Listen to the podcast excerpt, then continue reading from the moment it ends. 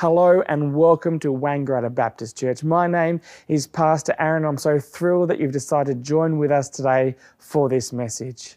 This message was recorded live at one of our Sunday morning services, which are on every Sunday at 10 a.m. right here in Wangaratta. If you're here uh, in town on a Sunday, then why not come along and join with us in fellowship with other believers as we open the Word together and hear from the Scriptures. But if you are connecting with us online, don't let this replace uh, coming to a, a local church. Uh, they are vitally important for the growth of all believers. And so get along to your local church. But if not, then, then at least help, let this be a supplement to help you in your walk with the Lord. And so we do believe that the, the scriptures are the inerrant word of God and they're here to train us and equip us and so we will be speaking uh, and opening up the scriptures together. So, so get your Bibles out and follow along. And I trust that this message that you are watching today will really encourage you and inspire you and help you understand the hope that we do have in Jesus Christ. May it be a blessing to you. This morning we are continuing Alpha. This is session nine, and uh, we've only got a few more weeks to go, which is um, coming up quite quickly, actually. Uh, when you think about it, we've uh, been, been excitedly going through the basics of Christianity and he- learning more and more and more. And today we are in week two of three weeks on the Holy Spirit. Last week we looked at who is the Holy Spirit. We went back to Genesis and saw that the Holy Spirit was there at creation and that the Holy Spirit is creative and always brings new things. The Holy Spirit came upon particular people in the Old Testament at particular times for particular tasks. And he was indeed then promised by the Father to all believers and was indeed given to all believers following the ascension of Jesus. The promise of the Holy Spirit is for you and for you and for you and for you. It's for all of us. So that covered who is the Holy Spirit. But the next question to logically ask is what does the Holy Spirit do? So let's get straight into the scriptures and answer this question. And we're going to start in John chapter 3, verses 3 to 8. I've got most of our scriptures on the screen for us today, but you can certainly follow along in your Bibles. John chapter 3, verses 3 to 8. In reply, Jesus declared, I tell you the truth. No one can see the kingdom of God without being born again. How can anyone be born in old age? Nicodemus asked. Surely they can't enter a second time into their mother's womb to be born. Jesus answered, I tell you the truth. No one can enter the kingdom of God without being born of water and the Spirit. Flesh gives birth to flesh, but spirit gives birth to spirit. You shouldn't be surprised by my saying, You must be born again. The wind blows wherever it pleases. So the Holy Spirit is a bit like the wind. You can't actually see the wind, but you can see the effects of the wind. Sometimes people say, Well, I can't see the Holy Spirit. I've never seen the Holy Spirit. But maybe you've seen the impact on someone else that the Holy Spirit has made. Like the wind. You don't see the wind, but you can see the impact. Maybe you've seen the impact on your own life. Maybe something's changing in your own life. You hear its sound, but you cannot tell where it comes from or where it is going so it is with everyone born of the Spirit. So Jesus says, You must be born again. You must be born of the Holy Spirit. Jesus said, Look, just like with physical birth, a man and a woman come together in act of love, and there is a physical birth, so it is when the Spirit of God and the Spirit of man or woman come together in an act of love, there is a new spiritual birth. You are born again. I heard of a Sunday school teacher who was explaining what happened in the Sunday school class the previous week where she'd been trying to explain to the children the difference between physical birth and spiritual birth. And she asked the children, Are you born a Christian? And one little boy said, No, miss, you're born normal. Jesus is saying, though, that you need this spiritual birth. Nicky Gumbel recounts his story. He says, When I became a Christian, when I encountered Jesus, I thought that was the end. I'd done it.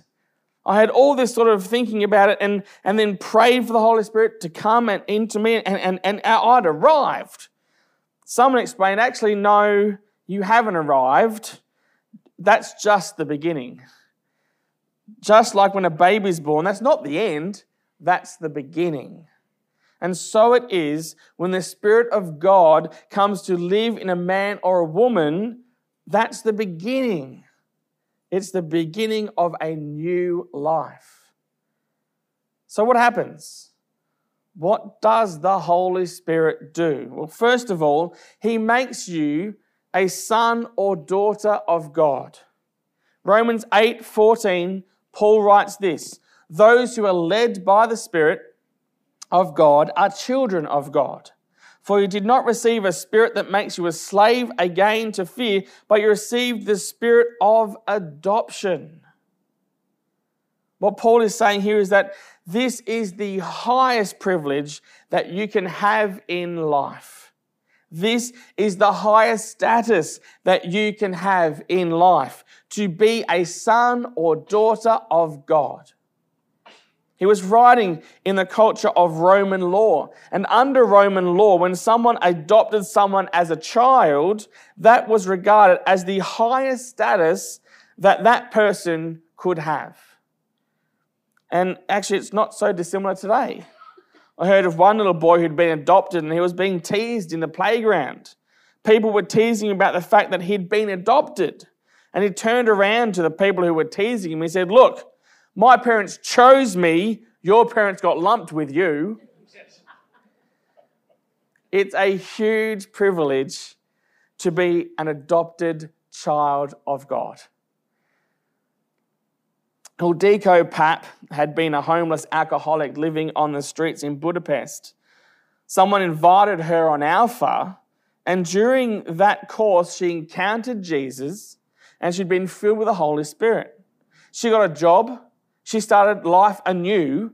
And 18 months later, Nicky visited Budapest and asked her a question he often asks people at Alpha events. He asked, What difference has Jesus made to your life? And he wrote down what she said. And she said, He's changed me from being a beggar to a princess. And that's what the Holy Spirit does. He changes us. Every single one of us becomes a son or a daughter of the king, a prince or a princess. It's the highest status. Then it's also the closest intimacy. By Him, that's by the Holy Spirit, we cry, Abba, Father.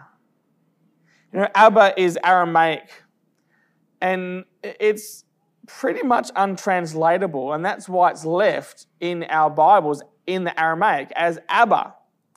And it's a word that's never used in the Old Testament of our relationship with God, but Jesus used it of his relationship with God. He called God Abba. That's how he referred to him. Then this amazing thing he says, you, all of you, can call God Abba. You can have this relation of, of intimacy. So this, this word Abba is, is kind of like dad or, or daddy. It's what a child intimately refers to them, their parent as. It's very intimate. It's, it's not childish, but it's, it's close. It really reflects that intimate relationship. I read about some of the titles that Prince Charles has. He is the heir apparent to the crown, His Royal Highness the Prince of Wales, Duke of Cornwall, Knight of the Garter, Colonel in Chief of the Royal Regiment of Wales, Duke of Rothesay, Knight of the Thistle, Rear Admiral of the Royal Navy, Great Master of the Order of Bath, Earl of Chester, Earl of Carrick, Baron of Renfrew, Lord of the Isles, Great Steward of Scotland. Imagine signing that after every letter. If you or I were to sign a letter, we'd have to sign our letter, Your Royal Highness, most humble and obedient servant. If we were to write a letter to, to, to, the, to Prince um, uh, Charles. But to William and Harry, his dad. Right? So when you don't know someone and they have a massive big title, right, you've got to refer to them by that title. But when you have the intimacy of close relationship, you call him dad. They don't say, Would you pass the Ketchut, great steward of Scotland, knight of the thistle? Right? They say, Dad, can I have the ketchup? Or the tomato sauce? God says to us, You can call me Dad. You can call me Abba. You can have this intimate, loving relationship with God. You don't approach me like, I don't think of, of God as sort of, so many people think of him as like this angry judge who's cross with us all the time. He's a loving Heavenly Father, and, and you can approach him as Abba in an intimate relationship. Then there is the deepest experience the scriptures say that the Spirit Himself testifies with our spirit that we are God's children. When we become Christians and are filled with the Holy Spirit, we get that full on experience that God loves me. Not just God loves the whole world, which He does, but God also loves me. I'm a child of God, I'm a son of God, and that is life changing. And secondly, the Holy Spirit helps us to develop this relationship. He doesn't just bring us into the relationship of being a son or a daughter of God, He helps us to develop it, to grow in it, to grow closer to our Father in heaven. He helps us to pray. And We looked at that earlier in the course. We looked at that verse which says that through him, through Jesus, we both, all of us, have access to the Father by one Spirit. The Holy Spirit gives us access. You know, access is an amazing word. Access to the Father. I once heard of some uni students who had accommodation in some flats above a bank. And the students were always interested in how much noise actually traveled through the floor, which of course was the ceiling of the bank. And so one day there was a bunch of them in a flat. And as we know, uni students have heaps of time on their hands, you know, especially during the day, it seems. And so they were all like 10 of them in this flat, above the bank, middle of the day. And they thought, hmm, I wonder how much noise really does travel through the floor. So let's try it out. So they sent one of their group down into the bank to listen. And so she went down and, and, stood in line. And they started with one person jumping, just jumping. And then a few of them would jump at the same time. Then eventually all 10 of them would jump at the same time. Then one person jumped off a chair and then they all jumped off chairs onto the ground, then off the table. And so they're all jumping off the table onto the ground. And so 10 people jumping off a table onto the ceiling, basically, of the bank. And so Jessica, the student that had been headed into the bank, quietly realized that the, uh, sorry, quickly realized that the ceiling was much thinner than what they had thought. In fact, she heard the first time someone jumped. Just one person. She heard that very clearly. And so she didn't want to th- want all the people in the bank to think that she was one of the people upstairs. And so she just stood in line and just kept standing there as this jumping noise gets louder and louder and louder. And actually, bits of the ceiling started falling off, bits of the plaster started coming down. And so she thought, oh no, I've just got to get out of here. So she raced out, ran upstairs, and said, You could hear everything.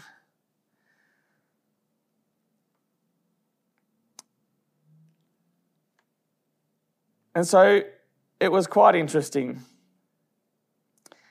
that the ceiling or the floor of their flat was so much thinner than what they'd actually thought. And the point of this, this story is that the ceiling was much thinner than they thought. And in our relationship with God, the ceiling is much thinner than we think. In fact, it's not there at all. There is nothing that separates us from God. You have access to the Father through the Holy Spirit. There is no barrier between us and God. We can talk to Him. And the Spirit helps us to pray. The Spirit also helps us to understand the Bible, and He opens our eyes to understanding. You know, you don't have to understand everything before you become a Christian. It's actually the other way around. It's really only when we become a Christian that we start to understand. You know, the Bible is out there in the world. It is read at weddings and at funerals and in lots of schools, but it's not well understood. But when the Spirit of God comes to live within us, then we begin to understand. One great theologian in the church, Anselm of Canterbury, said this Credo ut intelligam. I think it's Latin or, you know, something that's weird. But just in case you don't understand what that means, as I didn't, um, it says, I believe in order that I might understand. I believe in order that I might understand. He said, For I do not seek to understand in order to believe, but I believe in order to understand. The Spirit of God gives us understanding. He helps us to develop this intimate relationship.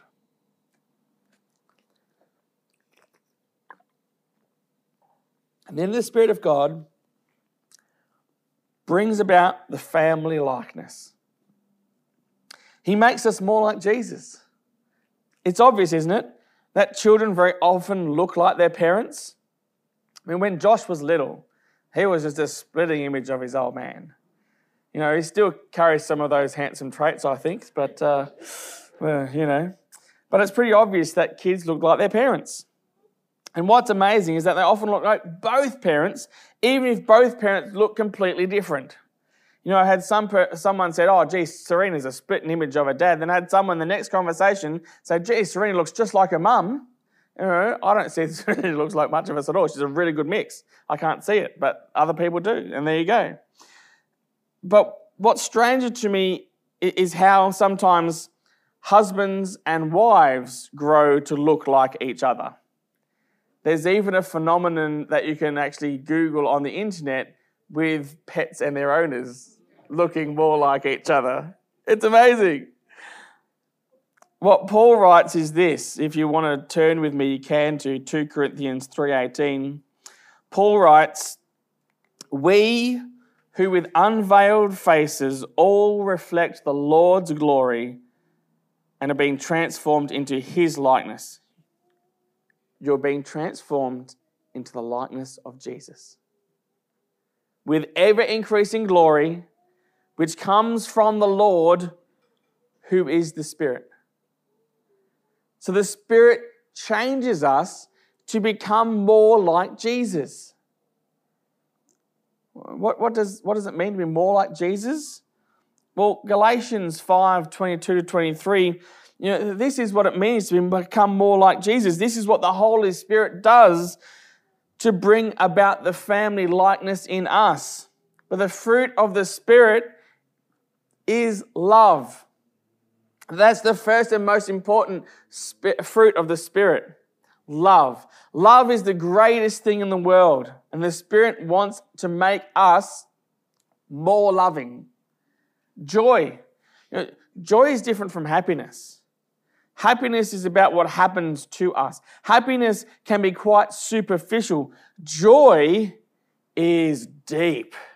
It's very deep. It's not dependent upon what happens. Joy, peace. You know, peace is amazing. It's amazing to experience peace in a world of anxiety and fear and guilt and all this stuff, particularly now, like, you know, with what's going on in our current circumstances. There is peace that God brings to us, even if it's rough. On top, there's peace under the surface. The peace of God, which is beyond all understanding. And patience. You know, that, that, that's something that I'm still trying to develop in my life.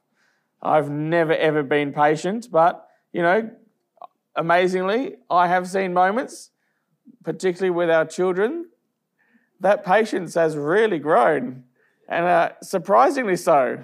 So there you go. Patience, we, that's what, what the Spirit brings, as well as kindness, goodness, faithfulness, gentleness, and self control. That's what the Spirit brings. He brings all these things to make us more like Jesus, to share the family likeness. And then there's unity in the family. Ephesians chapter 4, verse 3 says, Make every effort to keep the unity of the Spirit through the bond of peace, for there is one body, one Spirit, just as you were called to one hope when you were called, one Lord, one faith, one baptism, one God and Father of all, who is over all and through all and in all. This is what the Holy Spirit does He brings unity. He brings unity in relationships, in marriages, in families, in friendships, in small groups, and in churches. You may have even experienced just a tiny little taste of that in your experience this closeness, this unity. And Paul says, make every effort to maintain the unity. Because maintaining unity is not always easy. You know, unity in a church is so important. Unity in the global church, Catholics, Protestants, Orthodox, Pentecostal, Methodist, Baptist, all together, Presbyterian, you know, name them all, that's fine. Unity is important. You know, in my life, I have attended churches that belong to four different denominations Churches of Christ, Baptist, Brethren, and Pentecostal. And I have thoroughly impre- been impressed by the unity that exists in the churches. You know, we all love Jesus. We're all carriers of his spirit. So, of course, there's unity. One God, one Lord, one faith one hope. That's what the Spirit of God does. He brings unity in the family. And yeah, there's those little things that we might disagree on here and there, but overall, we are unified. And then what the Spirit does is He gives gifts for all the children. And we're going to look at this one later on. But you might just like to have a glance over at uh, 1 Corinthians chapter 12 and verse 4. starts out and says, Now to each one of you, each one of us, the manifestation of the Spirit is given for the common good. There we go. Manifestation of the Spirit is given for the common good. To one, there is given through the Spirit the message of wisdom, to another, the message of knowledge by means of the same Spirit, to another, faith, to another, gifts of healing by the same Spirit, to another, miraculous powers, to another, prophecy, to another, distinguishing between spirits, to another, speaking in different kinds of tongues, to still another, the interpretation of tongues. All these are the work of one and the same Spirit, and He gives them to each one just as He determines. The Holy Spirit gives everybody a gift. And that's not an exclusive list. There are other gifts that the Spirit gives of encouragement, teaching, and so on. But every single one of you has gifts. Not just one, but lots of gifts. And the idea of a community, a family, is that we're meant to use our gifts. And it's not that you have sort of the church leaders who do all the stuff and everybody watches. You are the church. You're the ones with the gifts. And it's not supposed to be like a footy match where you have 60,000 people desperately in need of exercise watching 36 people desperately in need of a rest. That's kind of how many churches operate. Someone has said to me it's the 10 90 principle 10% of the people do 90% of the work. That's not how it's supposed to be. It's not supposed to be like a footy game with 36 people on the field while 60,000 people watch on. It's meant to be everyone involved. One person wrote to this pastor, he said, Dear Pastor, there are 566 people in our church. 100 are frail and elderly. That leaves 466 to do all the work. But 80 are young people or at school age, and so that leaves 386 to do all the work. But 150 of those are tied business people, so that leaves 236 people to do all the work. 150 of those are busy with children, that leaves 86 to do the work. But 15 live too far away to come here regularly, and anyway, that, that leaves 71 to do all the work. 69 say they've already done their bit for the church, and that leaves you and me, and I'm exhausted, so good luck to you. That's not how it's meant to be. We all have gifts and we're all meant to use them.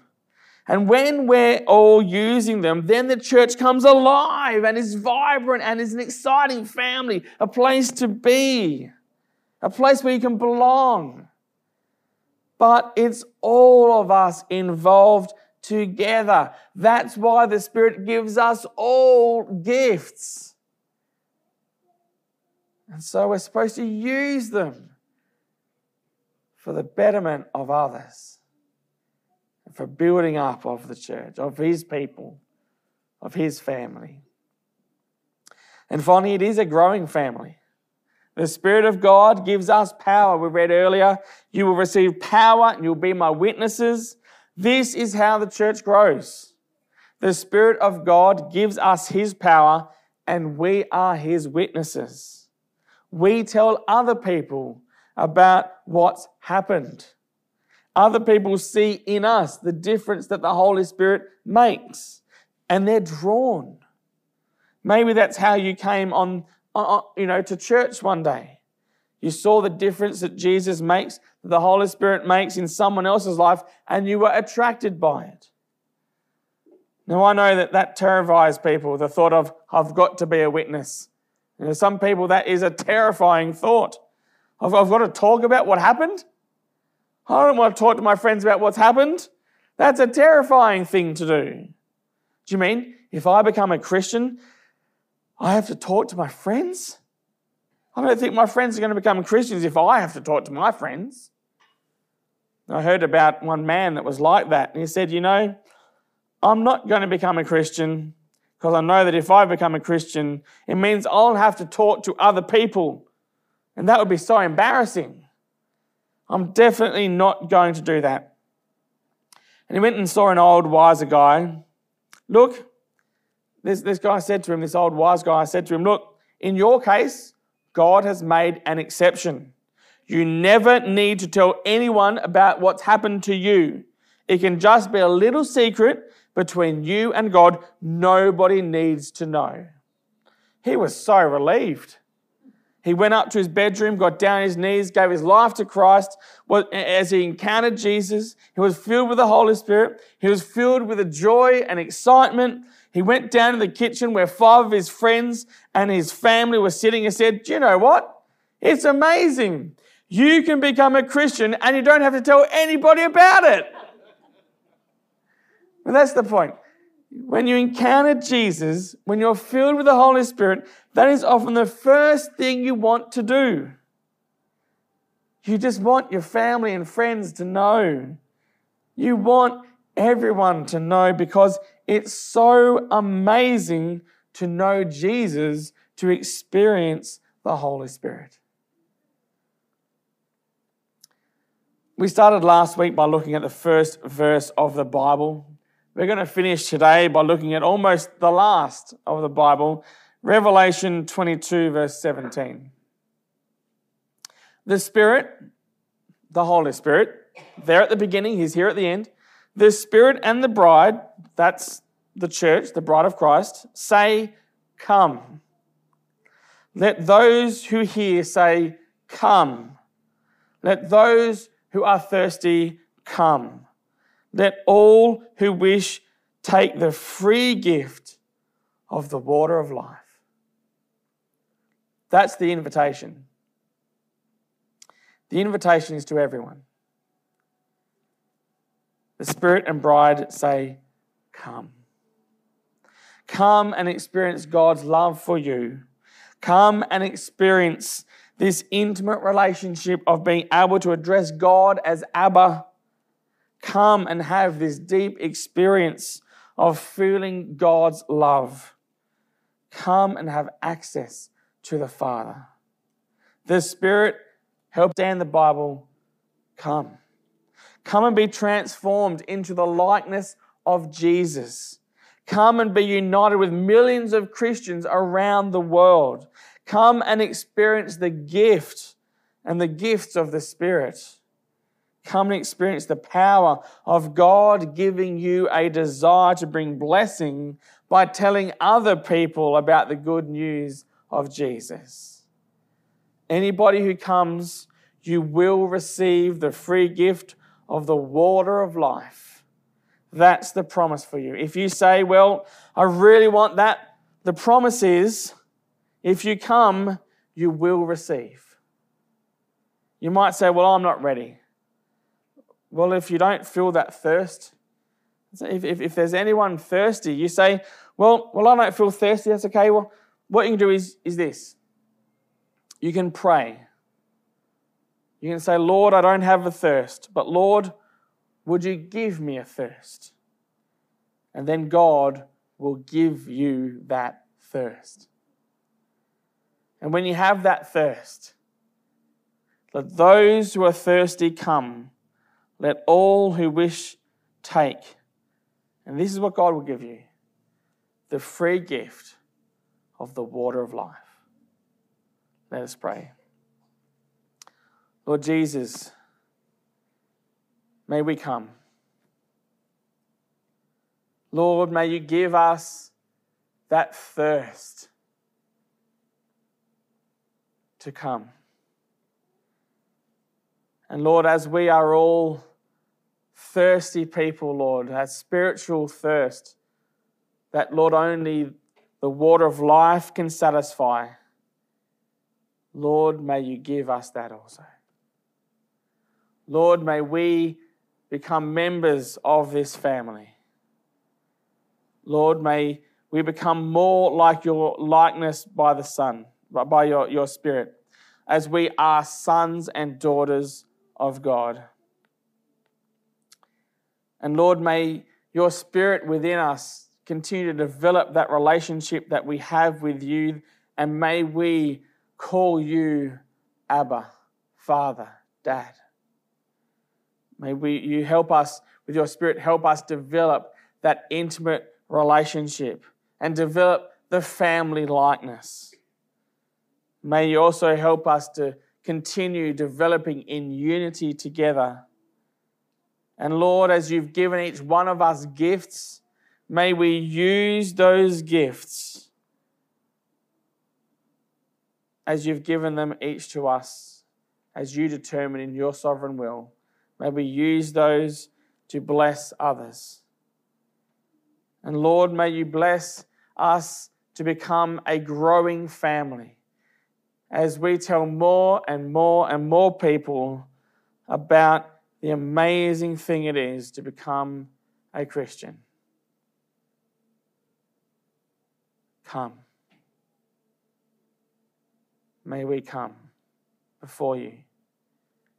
And may Indeed, we feel the blessing of that water of life flowing in us and through us. We pray. Amen.